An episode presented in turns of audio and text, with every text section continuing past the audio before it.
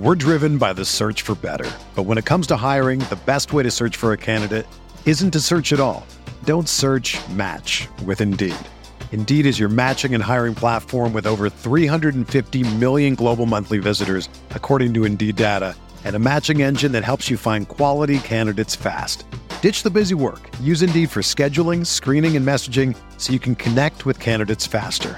Leveraging over 140 million qualifications and preferences every day, Indeed's matching engine is constantly learning from your preferences, so the more you use Indeed, the better it gets. Join more than 3.5 million businesses worldwide that use Indeed to hire great talent fast. And listeners of this show will get a $75 sponsored job credit to get your jobs more visibility at Indeed.com slash BlueWire. Just go to Indeed.com slash BlueWire right now and support our show by saying that you heard about Indeed on this podcast. That's Indeed.com slash BlueWire. Terms and conditions apply. Need to hire? You need Indeed. This is Greg Olsen, here to tell you about my new podcast, TE1. On the show, I had a chance to talk to my fellow tight ends who have revolutionized the position from an extra lineman to a dual threat superstar. And just like my guests have changed the game, this year NFL Sunday Ticket.tv is revolutionizing your NFL viewing experience. Stream all the live out of market NFL games every Sunday on your favorite devices and never miss a moment from your favorite players. Visit NFLSundayTicket.tv and use the promo code GREG88 at checkout and get 15% off your subscription. That's NFLSundayTicket.tv and the promo code GREG88. Subscribe to TE1 and get NFLSundayTicket.tv, an unmatched dual threat. Fellas, listen up. All you ever asked for is an opportunity. You got it today. Where else would you rather be than right here, right now? The Rock Pile Report with Buffalo Bills season ticket holder Drew Gear. Be aggressive. You have literally nothing to lose. You're a borderline football team. If I don't keep laughing about this stuff, my teeth are going to turn around and devour my brain. The Bills make me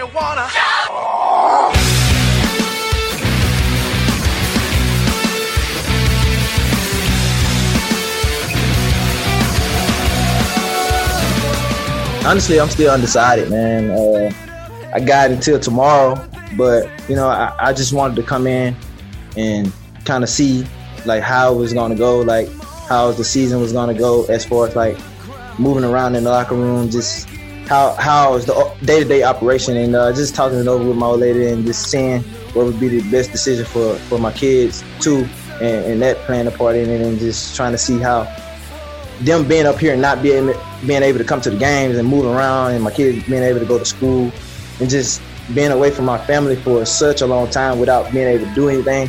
So we just kind of just taking it down to the last day, and we're gonna decide from there. So I'm still kind of undecided, honestly. Welcome, everybody, to another edition of the Rock Pile Report podcast. I am your host, Bill season ticket holder Drew Gear. That's my producer, Chris Kruger, and that was Tre White from his Zoom interviews over at BuffaloBills.com talking about a pretty, some pretty serious reservations. Chris? Yeah, well, he ended up opting in, but we'll get to that later. Folks, we have a show for you tonight. We're, we're Chris, the world is losing its mind. Quarantine week 20, the world has officially gone mad. No, I'm not talking about politics. I mean, that's always been an exercise in insanity. And no, I'm not talking about social issues. I'm talking about the return of friggin' Nickelback. Proof that 2020 is off the rails. There was a birthday I had maybe in 13 or 14. Nickelback was playing on my birthday at Darien Lake. So Shannon and I went to Ohio to celebrate my birthday. I didn't want to be in the same state as Nickelback. So I left. Chris, in your opinion, where does this rank among the 10 plagues in the Old Testament? Jesus. I mean, you have the death of firstborn children, locusts, pestilence, you've got some warts. I have I have no idea. Somewhere above warts, right? Yeah, Nickel, Like it's up there with some of the. Nickelback is garbage. Chris, look at this photo of their band that's circulating on Twitter. I want, I want your in, I want your live reaction. This is 2020 Nickelback. When you look at that photo, what do you think? It's very doctored. It's not only doctored, but that doesn't look like a professional band. I mean, you have this looks like someone who would be doing old '90s covers at the Transit Music Lounge, Yep. like a couple miles from my house. so does Chad. Look, look. Chad Kroeger's lost his long hair. He's got this feathered. Chris, it's almost like he's trying to copy your hairstyle. Well, he doesn't. He doesn't have a mohawk. No, he's just got this feathered Ryan Seacrest, but not nonsense. No beard. Obviously, there's one obligatory guy in the band with a soul patch because you're not a band from the '90s unless you have a soul patch. Yeah, that move was implemented by uh, the Backstreet Boys. And then the two obligatory guys who literally could be from stock photos of anywhere around the internet. That guy could be in dental ads. Yeah. He could be in a car commercial. Yep. Chris, this is an abomination. What? How? Nickelback. Is that what the nation needs right now? I, I, I don't need Nickelback in my life. No one who Chris, but somehow they sold 50 million albums. So I, I guess don't- we can't get too angry because somebody is Chris, someone is keeping them afloat and telling them that this is a good idea. Yeah. Whoever you are, I'll see you in hell. Chris, let's just get let's just get into this week's Bills news update.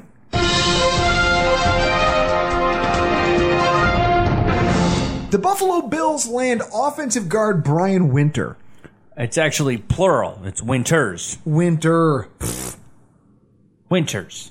Brian Winters. Yeah, well, he'll earn that S when I see him play some actual football. During our camp preview show with Clayton Garrett of the Cold Front Report, we talked about the logjam that existed on the right side of the offensive line, Chris. And we kind of dug into the skill sets and pedigrees of the players involved. When you looked at it, though, Nsekhe, Ford, Daryl Williams, and uh, Spencer Long, Who's no longer here. we essentially came to the conclusion that one of those four players probably were on the outside looking in and would either be cut or traded. I just didn't realize it was going to happen before a single practice took place. I didn't. I mean, the Bills announced last week that they would be releasing offensive guard Spencer Long, followed by the announcement that they had reached a deal with the recently released Brian Winters of the New York Jets.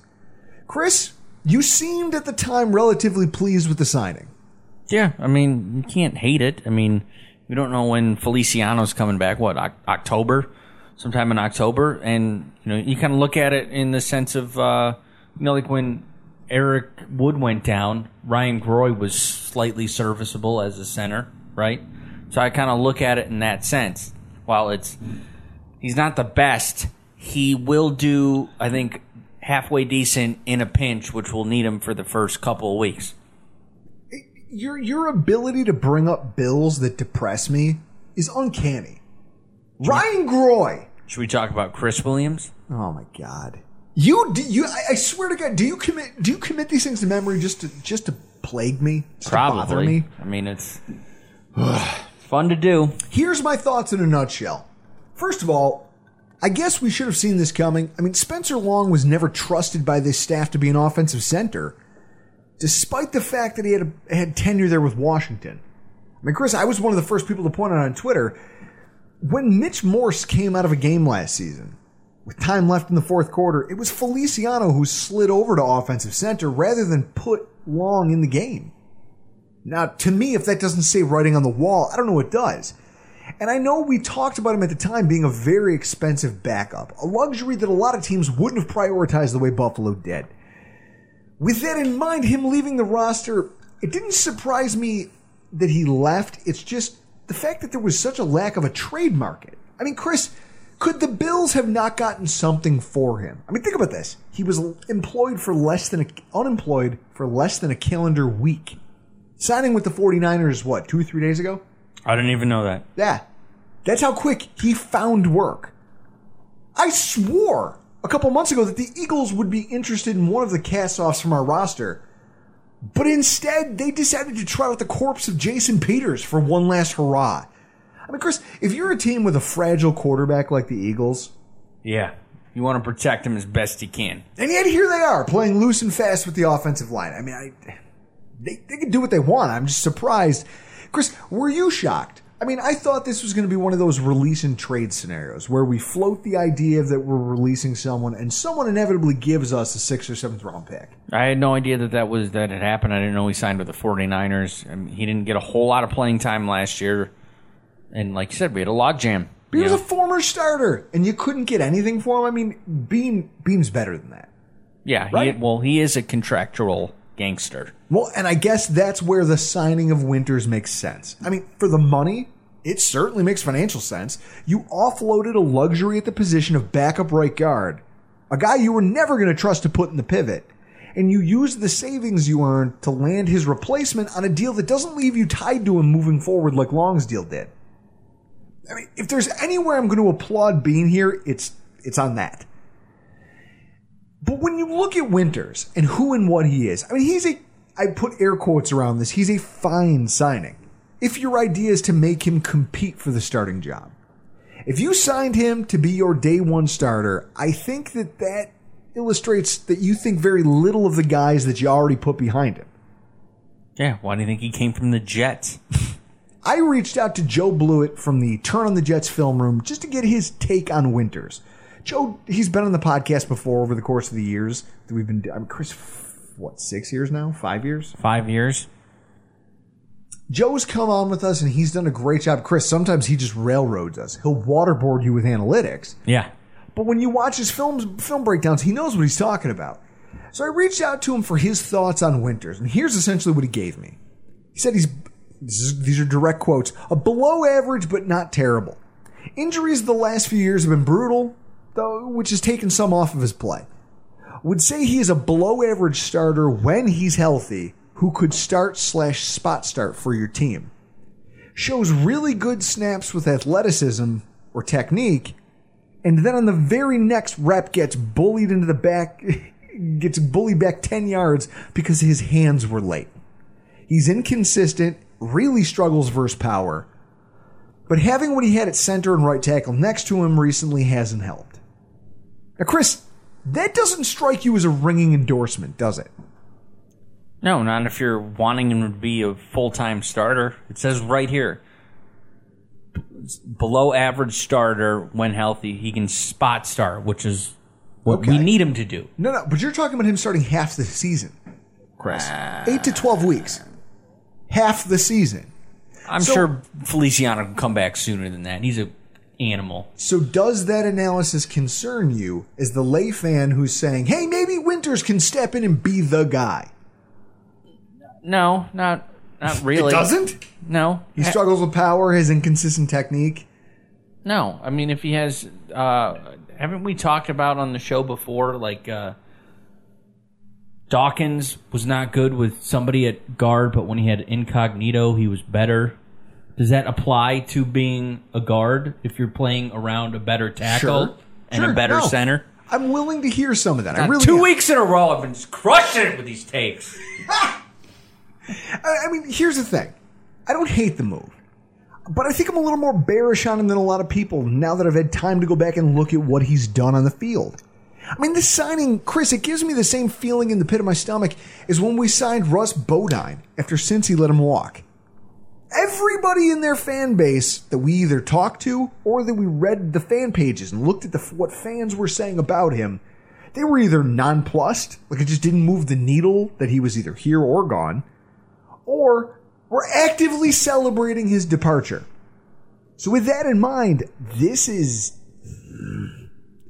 I know people want to be excited about it. And maybe with better coaching and better talent around him, Winters will be fine until Feliciano gets healthy and gets back into the lineup just in time for a playoff run.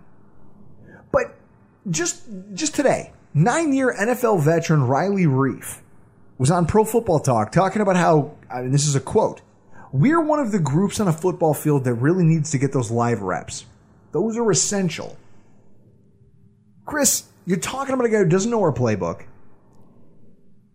Yes, he'll have upgraded talent around him, but when he was left on his own on, on arguably a terrible New York Jets offensive line, I don't think he lived up to his billing. And I don't want to get my hopes up. I, Chris, I'm actually over here tr- in uncharacteristic fashion. I'm trying to keep a tempered expectation in regards to what the value of this signing is until I can see what he looks like once the preseason. Oh, wait! We're not going to get to see what he looks like in a preseason, can we, Chris? We're not going to get that because there's no open training camp practices and there's there's there's no preseason games. Everybody on? Good. Great. Grand. Wonderful. No yelling on the bus. This, Chris, this dynamic is why this whole thing is going to all this training camp talk is going to drive me nuts this month. There's no way to see some of the most important positions of the game ply their trades in real time. We can't go sit in the sands at St. John Fisher and watch Cordy Glenn get his ankle stuck in the ground and rolled up on like we did the last time we went Yep. to St. John Fisher. We're not we're not going to be able to get as much in-depth reporting as we normally would in terms of who's taking reps where, who's working well with whom, what offensive linemen are giving up penetration compared to others. I, Chris, I, I swear to God, I it, taking everything in me not to frustration drink my way through this entire month. Chris, if there's anything that I can hang my hat on, maybe that that might bring me back down to earth. It's the fact that football, even if I can't see it being played out for an entire month, and I don't know what's going on behind the scenes, as someone who, Chris, we like to sit here and drink and analyze this stuff. Yeah. At least we know football is coming back. That in and of itself is a huge win, right? Yes, it is. And for those of you who prefer to watch it at home, you guys are in luck. Because Sundays are coming back in the NFL. With NFL Sunday. Because Sundays are coming back in the NFL. With NFL Sunday Ticket.tv, you can stream every live out of market NFL game every Sunday afternoon on your favorite devices. Plus, you'll get Red Zone and DirecTV Fantasy Zone channels. Chris, you never have to miss your favorite teams and favorite players. No matter where you live, NFL Sunday Ticket.tv is your key to the most glorious Sundays ever. Use the promo code BLUEWIRE, that's B L U E W I R E at checkout to get 15% off of your subscription this year. Visit NFL Sunday Ticket.tv and use the promo code BLUEWIRE. Chris, you've been coming to my house for years to watch Sunday football. Yeah. We I've had season tickets for all, almost a decade now. And yet I've held the Sunday ticket throughout the course of that. Why? Because I feel like when I'm at home, I want to see what's going on. If I can't be at the stadium, I want the bar experience, but I want it in the comfort of my own home. And I pay for it, and it's worth every penny to me. Every year I sign up for it. The fact that our listeners can get 15% off of this, wild. Yeah, it is. What is also wild, DealDash.com. Have you ever heard of DealDash.com? It's the best, most honest bidding site where you can win things you'd never expect at a price you'd never believe. They have over 1,000 auctions every day on electronics, appliances, beauty products, home decor, and even cars. Here's how it works it's like an auction, but every item starts at $0 and only goes up one cent every time you bid. The kicker is that the auction clock restarts after just 10 seconds. That means every time you bid, everyone else has 10 seconds to answer or the item is yours. If you go ahead and buy now, Deal Dash is offering our listeners an extra 100 free bids upon sign up on top of their other discounts. Go to dealdash.com, use the offer code ROCKPILE or deal-fm slash rockpile. That's D-E-A-L D-A-S-H dot FM slash rockpile. And so with that, Chris, I want to talk about training camp because what, well, we can't see it and there's not a whole lot being reported on. Week one, it was here. It's in the books. Players have finally reported for camp. There's so much happening behind the scenes. Stuff that we're not privy to. Stuff that even the journalists aren't privy to. Because of how limited the access is to these guys. I mean, this has to be, Chris, we're in uncharted territory for the NFL as a whole. Yeah. And given the social distancing guidelines, there's no more milling around the field conducting media scrums like there used to be at St. John Fisher. Chris, I'm proud to I'm proud to say I was a part of a couple of them. I got out on the field over at New Era. I was a part of some of those. Some of them that I didn't know I wasn't supposed to be doing. Yep. But hey, That them's the breaks. That's how. Hey, listen, you miss a oh, what is it? Uh, Wayne Gretzky. You miss 100 percent of the shots you don't take. Yes.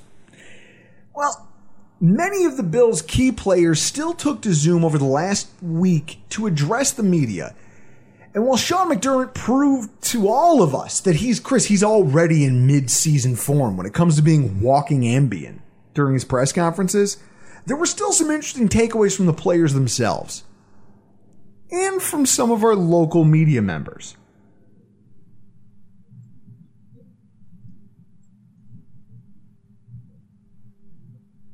It's uh, um, Sal's having some trouble here. Uh,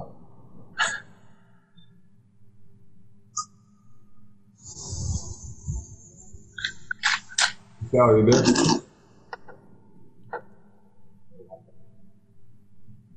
Yeah. It's the last question too. Unmute. Am I on? There we go. Jesus Christ. All right. Got that figured out after 14 Zoom calls. That's Sal Maiorana from the Rochester Democrat and Chronicle. Chris, okay, first of all, you know what? I love Sal. I know a lot of people don't, and I used to not like him. But one of the funniest things happened. I remember in a tweet I called him a horse's ass, and he retweeted it and goes, "Gee, thanks." I agreed with his point. I was like, "I think Sal's a horse's ass," but he's right. Yeah. And he goes, "Gee, thanks, guys." And it was one of the funniest things because I'm like, "That's a guy." That's and now I watch his social media interactions with people, and I realize he might rub a lot of people the wrong way. Great dude. But that was the sound. It wasn't dead air on our podcast. That was Sal Maiorana struggling to get his unmute button on a Zoom call. Chris, what can we take away from this? For me, it's that no matter how long you've been working at something, there's still plenty of opportunity to screw it up. Yeah, well, I mean, I, for me, as it relates to doing the podcast, I hate that they're all on Zoom calls, and I, I'm wondering if all the Zoom calls that they're doing for the media are from the facility. Because if you're at the facility, your audio should be a lot better than it sounds. when I listen to all these player interviews for stuff on the show, it's, their audio is garbage. It's like Chris being an audio snob. Yeah, if if you're Oh. in the facility, like they have studios there, give the player a mic, make it sound better. All right, all right, so what? Should they hire you? Should they bring you in as a sound engineer? Probably. Sale sounded better than the players did. No, big shout out to Sale because honestly, like missing that, Chris. We did a Zoom call earlier tonight. and We botched the hell out of that right out of the gate. yes. It's easy to do, which is hysterical to me, but it's going to happen and it's going to keep happening. Sale just happened to be the most comical. That was from his interview with uh, Matt Milano over at BuffaloBills.com. You guys can go check out the whole thing there because Matt had a, his question was actually really a really good one, and they ended the segment on it. I urge you go check it out. Chris, I give Sale credit for pushing through that because, Chris, you know me and my lack of patience. Yes. If I found out that I was muted and I couldn't figure out how to get it off, I would just abort the call. They'd be like, "Well, Sal was our last question. Uh, Drew, Drew was our last question of the night. Yeah. He's waving. Oh no! Now he's got his chair up. He's he threw his chair. Now the computer's on the ground. We can't see anything. We still can't hear anything. Up, the feed went dead. Yeah.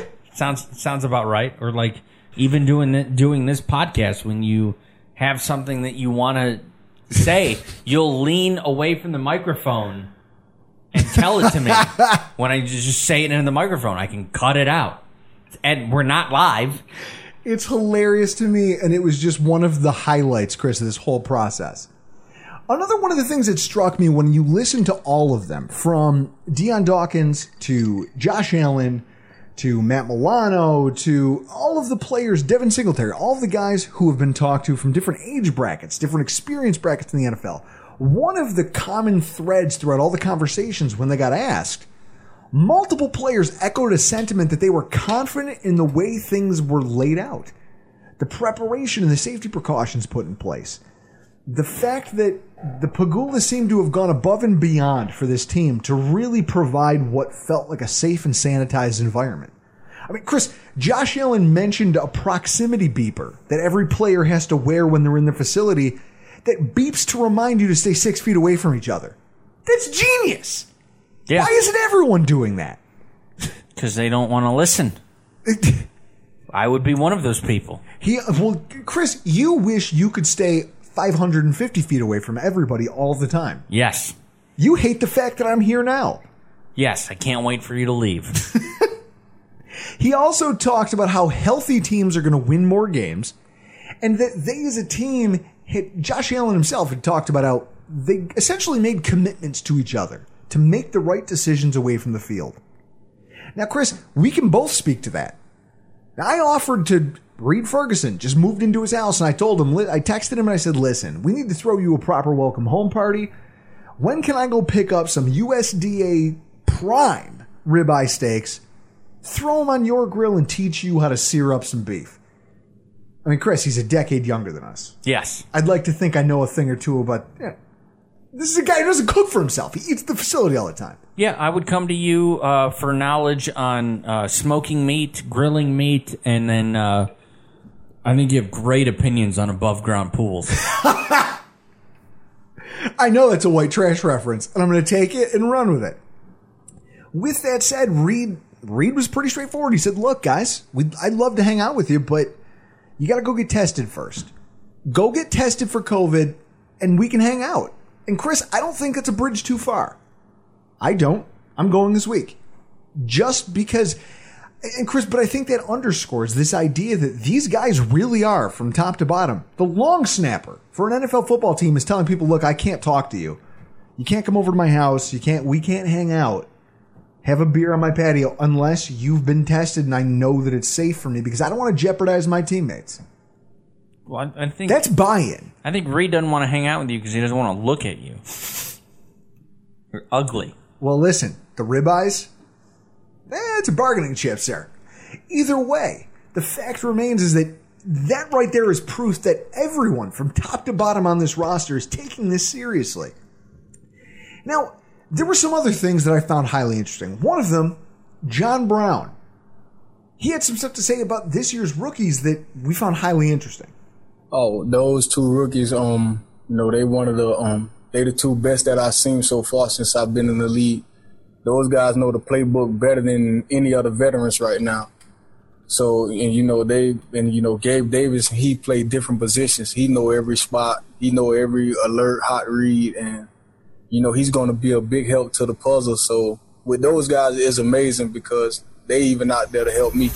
No, we like you didn't hear me. Like they helping us. they they they got this stuff down pat. Gotcha. Like I I never seen before. They have it down pat.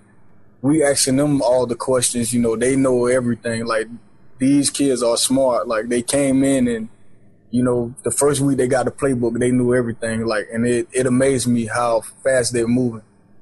That is John Brown from his Zoom meeting press conference over at BuffaloBills.com. Now, in our podcast with Nate Geary a little over a month ago, we talked about the wide receiver group as a whole and how, given the nature of the offseason, both of us thought that it would be somewhat difficult for either of them to push for a spot on the final 53 back when we thought it was going to be a final 53, given the makeup of the wide receiver group. I mean, Chris, the talent is so deep there now. We have the third most expensive NF- uh, wide receiver group in the NFL. There's talk of McKenzie, last year's number th- wide receiver three, being cut. I would have put him in Spencer Long's suitcase and sent him on out of here. I know you don't like him. No, I don't. But so the biggest hurdle, especially for wide receivers. I mean, Chris, Demaryius Thomas had one of the longest ramp up times to the NFL of any player I saw. But Yeah. once he hit his peak, he was dominant. Wide receiver is a tough position, and one of the biggest hurdles is always going to be that time to grasp the playbook and just how an NFL offense wants to operate. But this, I mean, Chris, what does this information do to change things in your mind? Uh, I guess uh, that Nate Geary could be right about his. Uh, I forget which rookie he was high on. Hodgins. Hodgins? Yeah. Maybe I should listen to Nate Geary a little bit more. That's Yeah. what it taught me. Does the does the idea that these players? I I mean, Chris, a lot of people, if it was coming from Isaiah McKenzie, or if it was coming for say- from say Robert Foster or Duke Williams, if it was one of those players saying, "Hey, these rookies know more of the playbook than I do," would it mean as much as it does coming from an NFL veteran, last year's only thousand yard wide receiver on the team? and the guy who was responsible for 19% of all of our first downs. Yeah, I think John Brown carries more weight saying that than the other guys. So I mean, he's a veteran. He he sees more snaps.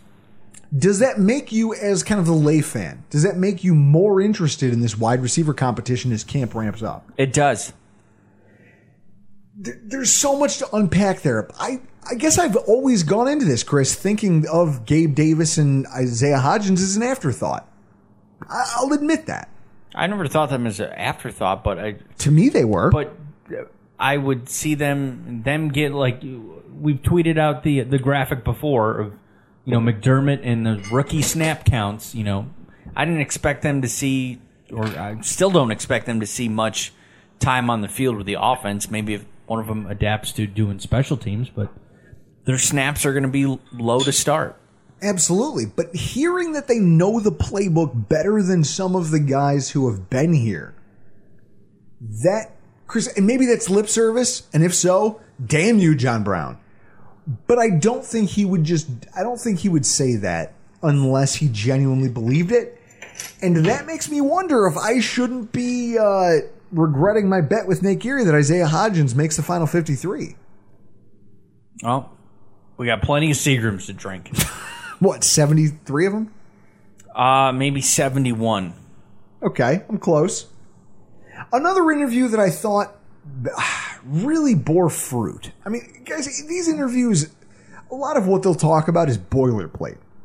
Chris, Sean McDermott does it all the time. You could pick out five things that you know Sean McDermott is going to say before every press conference. We could almost play Sean McDermott press conference bingo. In fact, I'm going to go on record and say that when the season starts, we, as the Rockpile Report, are going to have Sean McDermott press conference bingo. We're going to be giving away t-shirts, koozies, the whole nine. It's going to be fun. Wow. All right. Yeah, because the man is incredibly predictable. And a lot of press conferences go that way, which is why a lot of people just, Chris, how many people actually tuned into these things live as they were happening? Not a few me. hundred out of the f- couple hundred thousand Bills fans around the world, a few hundred tuned in live. It's because there's nothing groundbreaking being said for the most part. Here's Josh Norman talking about what attracted him to Buffalo and just his feelings about the team. I mean, it's attack oriented. It's aggressive. Mindset, like I said earlier. I mean, big boys coming off the ball, linebackers playing downhill, TV's breaking on it. You know, it's just boys running sideline to sideline, hustling, getting after it. You know what that looks like. You know what that feels like. You know, there's a lot of teams out there in the league that you know do things the right way, and I had those conversations when you know my time ended in Washington. And, you know, I was looking around and seeing where it was be a best fit. And for me, it's just not about, you know, the numbers and the money and all this other stuff. We did all that. It's about getting that championship. Nothing more, nothing less is going to spice me. Um, this is time my year that it's, it's, it's all or um, none. And this is a team that I feel like they do that and get over that hump. Uh, that mindset, like I go back to it on defense, starts there. Defense wins championships no matter where you go. We got a real stout front out here. That's Josh Norman from his Zoom press conference over at BuffaloBills.com. Now, I know that no one out there is shocked to hear Norman say he's happy to be in Buffalo. But for my taste, I found the context of what he had to say here interesting. First of all, Norman is correct in the sense that his services would have, Chris, he could have gone anywhere in the NFL. Yeah. I mean, not everywhere, mind you. There's plenty of rebuilding teams who just don't see value in bringing in an older cornerback who may have had a questionable f- skill set for their scheme. But let's not act like a former All Pro would be out of work very long. I mean, Hell, Spencer Long was a backup last year and he got hired in under a week. Josh Norman could have signed a dozen places. So with that in mind, it's refreshing to see someone in that position look around the NFL and say that despite other offers and other competitive teams that they knew were out there, the Bills struck him. Chris, obviously Sean McDermott, I'll admit this, Sean McDermott plays a role in this. I think it plays a huge role. As a place he would want to be, knowing how little respect we get nationally for being, well, Buffalo.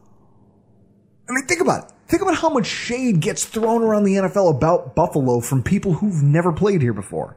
Jalen Ramsey and his comments to Tre White during that uh, cornerback roundtable that they did, where Tre White's picture didn't make it on the moniker for it. It didn't make the graphic. And Jalen Ramsey told Tre White, well, if you want to get more shine, you got to play somewhere other than Buffalo. Chris, this is a, we can't pretend like that's a dynamic that doesn't exist. Even players who love the area routinely admit that there's not much to do here. That's happened over the years. I mean, you get the guys like Marshawn Lynch who got here, found out there was nothing to do, and just found their way into trouble. And just eventually, that malaise that it caused. Just, they wanted nothing but out.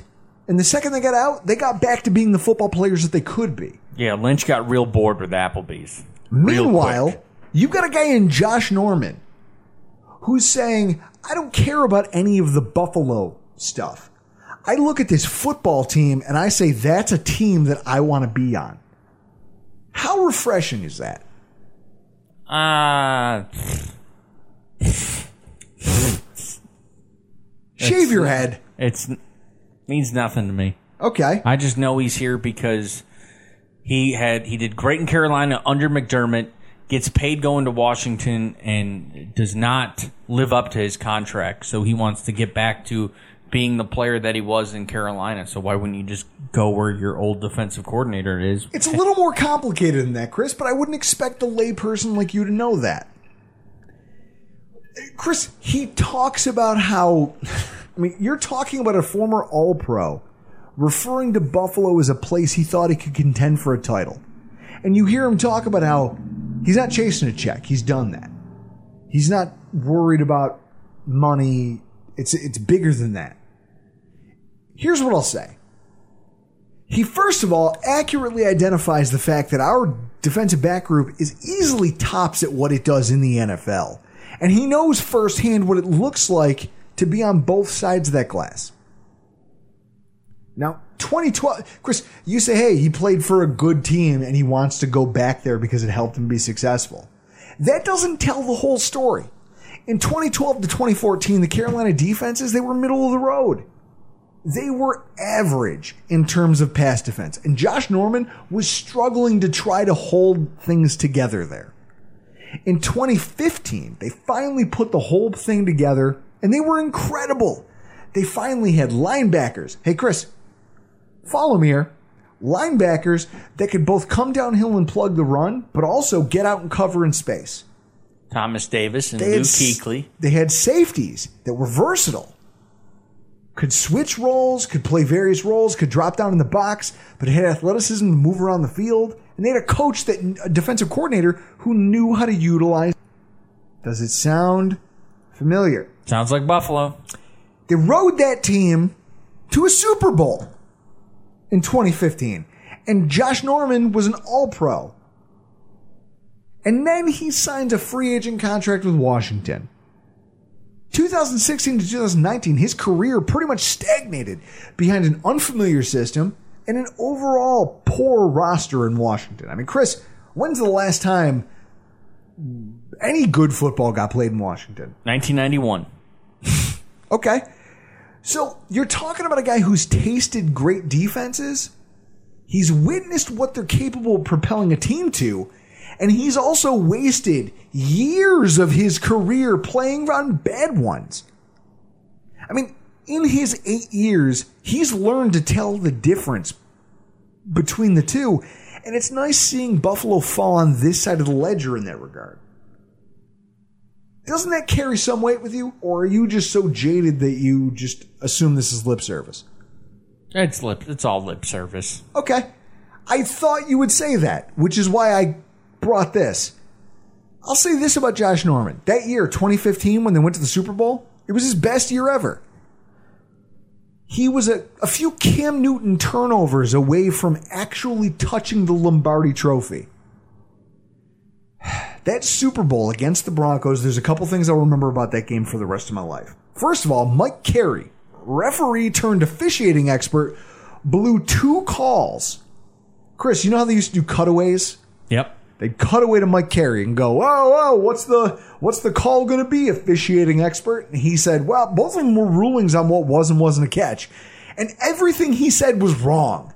And after he blew the two of them, they yanked him off the air mid broadcast, and we didn't see Mike Carey again. And then he got fired as soon as the game was over, which to me is hilarious and further proof that even guys who have spent years being officials still don't know what the hell a catch is in the NFL.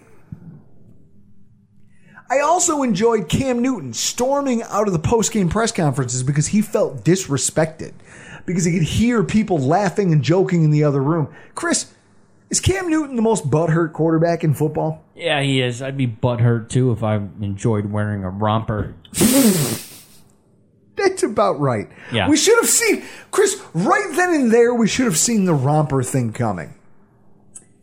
I mean, good luck to that guy. Chris, hey, he's a competitor. Maybe he'll be fine. He's going to a real understanding place up there in Boston. Yeah. You know how they like diversity and they, they, they just really embrace things that don't win. Yeah, they accept people that wear rompers, top hats, and monocles. Told you. It's like Johnny Depp. It's like Johnny Depp, the Hamburglar, and the Monopoly Man had a love child. but the other thing I'll always take away from that Super Bowl, in the waning minutes of it, obviously the Broncos have they, they, they get that fumble, they they run it down there, they punch a, a running touchdown in. They're gonna run away with this game. And everyone knows it. There's no time left for the Panthers to mount a comeback. And on national television, there's Josh Norman in full tears. Chris bawling on the sidelines, knowing that there was a camera in his face, knowing how it was probably going to be perceived, but just showing the unbridled emotion on the sidelines, letting the waterworks just flow. I'll never forget him just crying openly on the sidelines like that. I mean, and this wasn't Chris Bosh sitting on. For those of you who follow basketball, this wasn't Chris Bosh moping in the hallway. This was a grown man walking around on the sidelines, heartbroken. You saw it. And I've been thinking about that moment ever since he signed here. That's how badly this guy wants to win, Chris. He was going to be a free agent the next year, so his concern in that moment wasn't about his stock. It wasn't about how the game was going to affect his future pay. He was heartbroken over the fact that he came that close to glory, eternal glory, Super Bowl championship. No one can take that away from you. And he missed out on it. So when I hear him speak in that clip, I'm reminded of that moment. If a guy that passionate about winning a title, who just learned the same way former Buffalo Bill Peerless Price learned decades ago that sometimes cashing the fattest check possible comes with a price of its own, if that guy is genuinely excited to be a part of this Bills team, Chris, maybe we really are on the cusp of something special. Cool. I'll believe it when I see it. Oh, I want to shave that mohawk right off the top of your head. Those hopes almost took a blow last week when Tre White said during his own Zoom presser, as you heard in the intro, that he was undecided on whether or not he'd play in 2020. Now, Chris, I have a lot of thoughts on just even that small clip that you played to open the show. Strap up, people. I'm coming at some of you. I've got thoughts on it. Obviously, as a fan of the team, I'm concerned what losing Tre White would have done for us schematically. I mean, Tre is our best cover corner. Even some of the most physical wide receivers. Chris, who are the people that he's been beaten by? AJ Green? AJ Green. Okay, AJ Green, who's a physical freak. Plus, I, I believe that was his rookie year. It was when he was a rookie. So Who else? Uh, that's he pretty much shut down Odell Beckham Jr., who everyone seems to have a hard on for. And more and more, I'm thinking is just, I don't know. Garbage. He's not garbage, but he's not elite. A horse's ass. Okay, I'll take that. Yeah, Tre White's shut down pretty much everybody he's gone up against, with the exception of AJ Green. He's one of the top corners in the league. Even some of the most physical wide receivers have had a hard time pushing him off when he's in their hip pocket. And his off ball coverage is incredible. Specifically in this scheme where he knows the safety coverage is so good that he can take liberties. With him on the field, we have the ability to just blanket opponents. Chris, Tre takes away their top target, while our linebackers and safeties just work in tandem to create these blank spots. I mean, we can call them no fly zones. Just windows that are too tight to attempt to pass into. Even elite quarterbacks have struggled, Chris, against our defense. And it's because, I mean, think about this the Spartan phalanx. Individually, the talents are good. But when they all work in concert under a coach like Sean McDermott, who played in the secondary, so he knows what it's supposed to look like back there, they're, they're incredible. And if you add a player with White's cover abilities into that mix, that's how you become elite. Losing White would have put an incredible amount of pressure on our safeties, as they now just have to provide more help to the boundaries and over the top, and it would leave us vulnerable in the seams where right now, Chris, when's the last tight end you saw have a big game? Do you remember the days of Gronk just tearing our defense apart? All of the time. When's the last time any wide receiver beat us in the seams? Yeah, uh, you can't even think about it. Yeah, because I can't picture wide receivers running in a seam. Gronk was so angry about his. Oh yeah, think about that. He, Macho Man elbow drop. He literally elbow dropped Tre White because he got shut down in the seam and he was just so frustrated he physically lashed out at one of our players. That's the mark of a great secondary. Losing White would have been a huge blow to that. Now, in that regard, I'm back. I'm glad he's back. I'd also like to take a second and recognize the fact that I would call anybody who has a family and who didn't at least take time to consider the risks of putting themselves, and maybe even more importantly, their immediate families in danger. If and when there's alternatives available. Chris, I'd call that guy an asshole. Yeah. I'd say you're incredibly short sighted. I'd say that what you're doing, you would have to. Chris, if you had told me, hey, I'm going to go work in an environment where I'm going to be in close contact with people all of the time, and I have a wife and kids, and I have a family, and if I asked you, hey, do you have any reservations? You said, no. I mean, Yeah. Chris, think about it. No wife, no kids. You personally, you barely come into contact with people on a daily basis outside of your coworkers, and you enjoy that. Yeah. Okay. So when you've said things on previous podcasts about your gung ho attitude in terms of signing any waiver that's put in front of you to go to a game, Yeah. I'll sign it. You got one? I'll sign it right now. okay, that comes from a place of you are the only person you're responsible for, right? Correct. Okay. Now, myself, I have a wife. I have a kid at home. I have to think about them. And in some cases, I think maybe I've been a little too cautious. I'll, I'll admit that.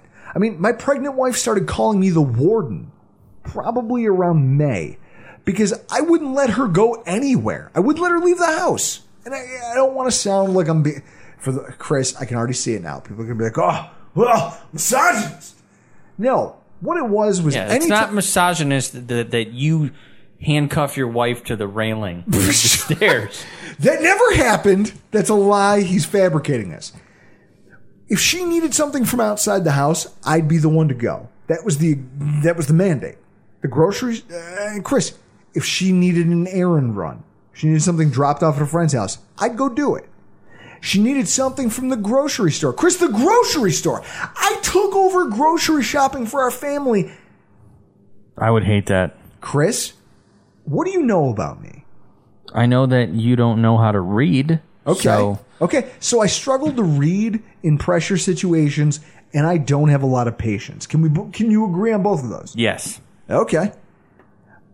Those two things combined make me a, how, a highly volatile individual to have inside of a grocery store.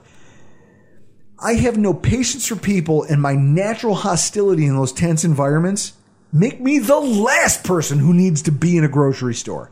But I did it because I don't care about myself. I wanted to protect her and my soon to be born son. Anyone in that situation would be crazy not to at least weigh their options. And I think it's incredibly candid of Tre to admit that it was something on his mind. Knowing that there was an opportunity there for him to make sure his wife and his sons were safe and still keep his lights on. Still keep food in his refrigerator. He didn't have to admit that, Chris. He couldn't have said any, he could have said nothing. He could have just opted out like a lot of players did. yeah, he Chris- could have done that. What was the final count? 66? I think it was like seventy. doesn't seem like much, but there was a lot of starters wrapped up in there. Like we said, guys who had made their money, or guys who were just worried. Look, I have kids. Look, I'm in an I'm in an at risk state. Knowing that there was an opportunity there for him to make sure his wife and his kids were safe and just provide for them still, especially knowing how much he means to this team, I give him a lot of credit for doing so. I mean, Chris, you know there was a lot of pressure on Tre White to make a decision. Yeah, He knew that these guys kind of depended on him. yeah, he had a lot to uh, to to factor in. He's coming into the last year of his contract. He's also you know weighing the family life. Eh? I mean, I think it's notable given that professional football players aren't traditionally supposed to be seen as anything but gladiators and competitors. Yet he decided to take a minute and be vulnerable and talk about it publicly. Yeah, Two days after his Zoom presser, Tre went to Twitter to express his dismay over the fact that, quote unquote, I'm going to put this in quotes, fans, just the way that they've treated him on social media. I'm going to read it, Chris. From Takeaway Tre on Twitter. Crazy that me choosing my family's well being over a game comes with so called fans attacking me and questioning me, saying I'm selfish. No, you guys are selfish for thinking that football is bigger than life. Oh, by the way, my girl's grandfather passed away from COVID. You understand now? Chris? Yes, Okay. We're dealing with something, this is unprecedented. yeah. And when people read his tweet, I remember at first, I'm like, okay, how many people really came at came at him? Now, I'll say this. I'm going to give you guys 10 seconds. If you guys Chris, we try to be a positive podcast, Yeah, most of the time. okay? I'm going to give people listening 10 seconds. If you want to, you want to stay positive, you want messages of hope, fast forward to the end of the show because I'm about to go off and I don't want you to be wrapped up in this. I don't want you to hate me. See, I, I feel Chris, like here's the part where if you're a sense, if you're sensitive to the cop- topic of COVID nineteen, or if you're just a bitter, jealous person, I think you should skip ahead to the end of the podcast. I'm going to give you ten seconds the elevator music to decide what you want to do.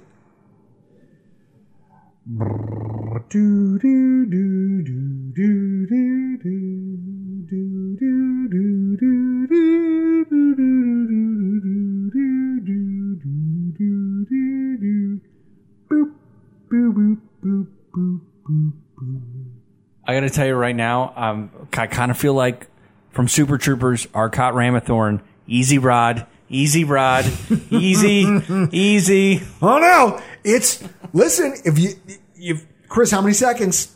Yeah, it's past 10 seconds. There we go. It's go time. All right. For people who said that it didn't happen, I saw people saying, well, you know, you're being a little sensitive. No one really came at you. It took me less than 30 seconds to drum up some really shitty examples. Okay? From some guy at Bill's Mafia Goon on Twitter. Imagine if the regular guy working 9 to 5 had the ability to just opt out of work. Y'all are acting privileged, entitled, and quite frankly, ignorant. My grandma passed away from COVID this April, but I'm still getting up every morning to serve my family, country, and neighbor. At the KLB1. Too bad I don't get that choice. I have what you call bills, kids to feed, and put through college. I don't get to social distance or choose not to go to work. So sick of all these spoiled athletes, all in caps. At True Fitters 34. Move to Cuba. They have an awesome no work society. Really close, too. Now I could sit here.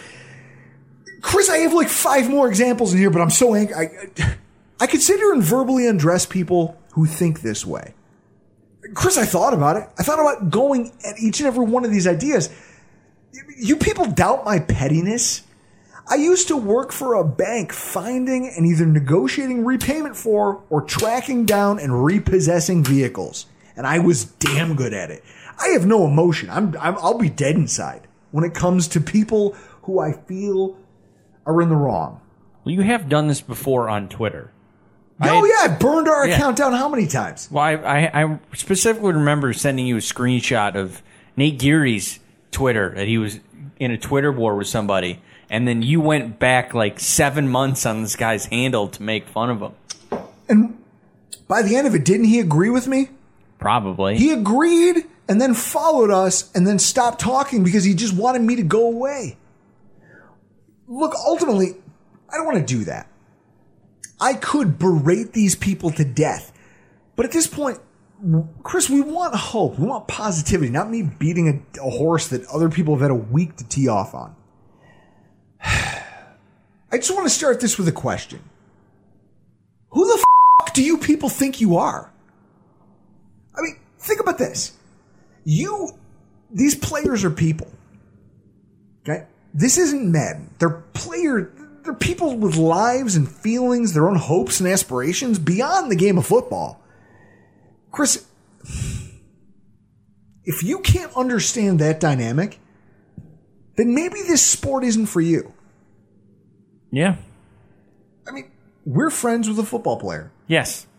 I grew up around football players. That's why I'm nonplussed by them now. My father was somehow, some way, friends with a couple, with a handful of football players. And as I got to know them and meet more of them, I just realized as a kid, like, these are just, they're they're just people. And in that way, I mean, Chris, I think people get so enamored with fantasy football and Madden and the glitz and the glamour and the, I think they forget that. Is that fair? Yeah.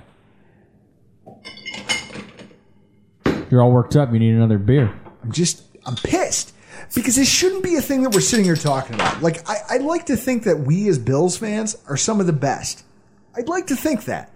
And yet, over the course of this, this last week, I found out that there's a lot of us who are just jealous and petty people. I mean, Bruce Nolan, I'm going to read his tweet. He hit it on the head. So a player holding out and not playing to try to get more money, he's selfish. And a player opting not to play and getting less money is also selfish. So anytime they don't entertain you, they're being the selfish one. Got it. Great take. Chris? Great take. Hit the nail on the head. Yeah. And I'm not gonna lie, it bothers me that this this somehow exists, like this dehumanizing aspect of football. I guess. I mean, I'll, I'll say a lot of it comes. You heard, you saw the tweets that I posted that I'm not going to read because I, I can roast a ton of people, but I'm not going to. Yeah. What I'll say is this: don't take your personal situation and project those values onto other people. Stop that. That's how we as a society have gotten into a bad place. Also, if you don't like the fact that an NFL football player can opt out and still get a paycheck, how about this? Stop paying attention to it. You're actually feeding the thing that allows him. Chris, think about it. You could be mad at Tre White for trying to make his decision.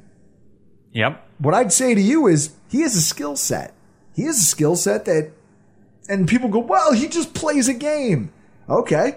But it's a game that makes so much money that his employer can afford to give him options that your employer can't. Why Yes. are you mad at him? Especially when you're the one actively feeding his employer. Chris, I want to bite the neck off this bottle and throw it across your kitchen.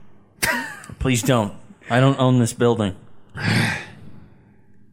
Now, I know none of you out there listening to this podcast right now fall into that category, right? I mean, if you do, at me at Rockpile Report and tell me all the ways that you think that I'm wrong. I'm willing to have this debate to you with you until the cows come home. Ultimately, I just, Chris, here's what I know. In a time in human history when we need more understanding than probably ever before between people, how stupid is it that you have people who are mad at athletes for exercising the options that are given to them by the thing that they support? Yeah. Yeah, I wonder if any of these people that tweeted at him are like season ticket holders. Not me. Yeah. Not me.